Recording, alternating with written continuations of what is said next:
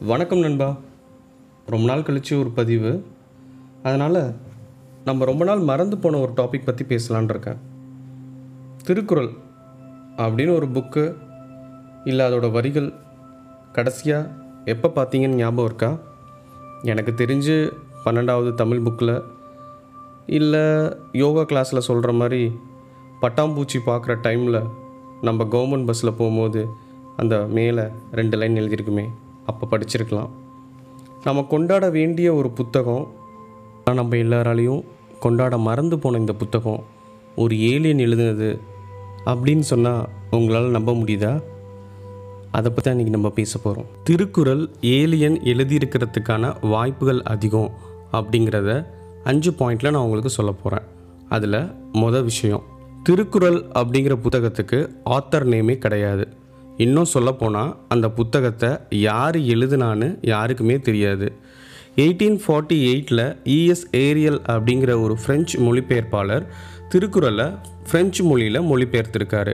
அப்போ அவர் என்ன சொல்லியிருக்காரு அப்படின்னா a book without a name by an author without a name இதுலேருந்து நமக்கு என்ன தெரியுது அப்படின்னா திருக்குறளுங்கிற ஒரு புக்கோட ஆத்தருங்கிறது யாருன்னு கிடையவே கிடையாது. அதுவே ஒரு கற்பனை பெயர்.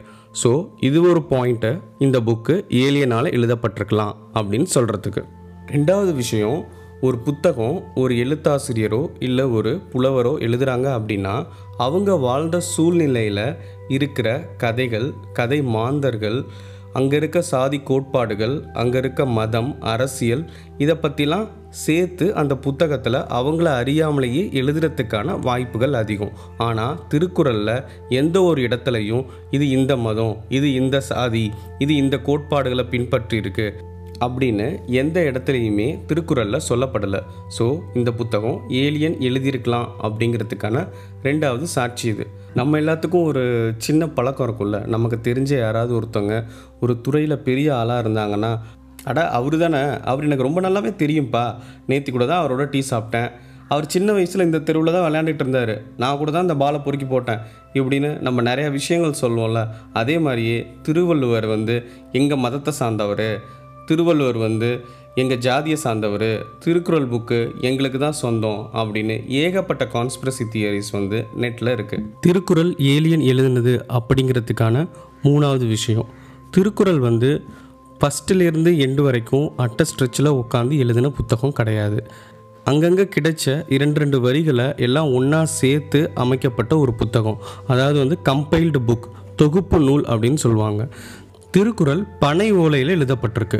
ஒரு பனை ஓலையோட சராசரி வயது நாற்பத்தஞ்சு வருடங்கள். அப்போ திருக்குறள் எழுதி நாற்பத்தஞ்சு வருடங்கள் தான் ஆச்சா? அப்படி இல்லை. அப்போ திருக்குறள் முன்னாடியே யாரோ ஒருத்தர் எழுதியிருக்காங்க. அதை இடைப்பட்ட காலத்தில் வந்தவங்க அது அழிஞ்சிடக்கூடாது அப்படிங்கிறதுக்காக திருப்பி வேற ஒரு பனை ஓலையில் மாற்றிருக்காங்க ஆனால் உண்மையாக திருக்குறள் பனை ஓலையில் தான் முதல்ல எழுதப்பட்டதா? இல்லை திருக்குறள் ஒருத்தர் தான் எழுதுனாங்களா? இல்லை திருக்குறளுக்கு நிறைய ஆத்தர்ஸ் இருக்காங்களா? இப்படி எந்த விஷயமும் தெளிவாக தெரியல. ஸோ அதனால தான் நான் சொல்கிறேன் இது ஏலியன் எழுதியிருக்கிறதுக்கான வாய்ப்புகள் அதிகம் அப்படின்னு. திருக்குறள் ஏலியன் எழுதியிருக்கலாம் அப்படிங்கிறதுக்கான நாலாவது விஷயம். திருவள்ளுவர் இப்படி தான் இருந்திருப்பார் அப்படிங்கிறதுக்கான சரியான ஓவியமோ புகைப்படமோ எதுவுமே கிடையாது. அப்போ அவங்கவுங்களுக்கு தோணின விஷயத்தை வரைஞ்சி இவர் தான் திருவள்ளுவர் அப்படின்னு சொல்லிக்கிட்டு இருந்தாங்க. ஆயிரத்தி தொள்ளாயிரத்தி ஐம்பத்தி ஏழில் வேணுகோபால் சர்மா தன்னோட கற்பனை திறனை பயன்படுத்தி திருவள்ளுவருக்கான ஒரு உருவம் தராரு. அந்த ஓவியத்தை பார்த்து ஆச்சரியப்பட்ட அண்ணாதுரை மற்றும் அப்ப முதலமைச்சராக இருந்த பக்தவச்சலம் அவங்க ரெண்டு பேரும் சேர்ந்து இந்த ஓவியத்தை அதிகாரப்பூர்வமான ஓவியமாக அறிவிக்கிறாங்க. அப்பையிலிருந்து இப்போ வரைக்கும் அந்த ஓவியம்தான் திருவள்ளுவரோட அடையாளமாக பார்க்கப்படுது. திருவள்ளுவரை நேரில் பார்க்காத ஒருத்தர் அந்த புத்தகத்தோட கருத்தை மட்டும் உள்வாங்கி அதுக்கு உருவம் கொடுத்து திருவள்ளுவர் இப்படி தான் இருப்பார் அப்படின்னு வரைஞ்ச ஓவியத்தை எப்படி நம்ம உண்மையாக ஏற்றுக்கிறது அதனால தான் நான் சொல்கிறேன் இந்த புத்தகம் ஏலியன் எழுதியிருக்கிறதுக்கான வாய்ப்புகள் அதிகம்னு. திருக்குறள் ஏலியன் எழுதியிருக்கிறதுக்கான ஐந்தாவது சாத்தியக்கூறு.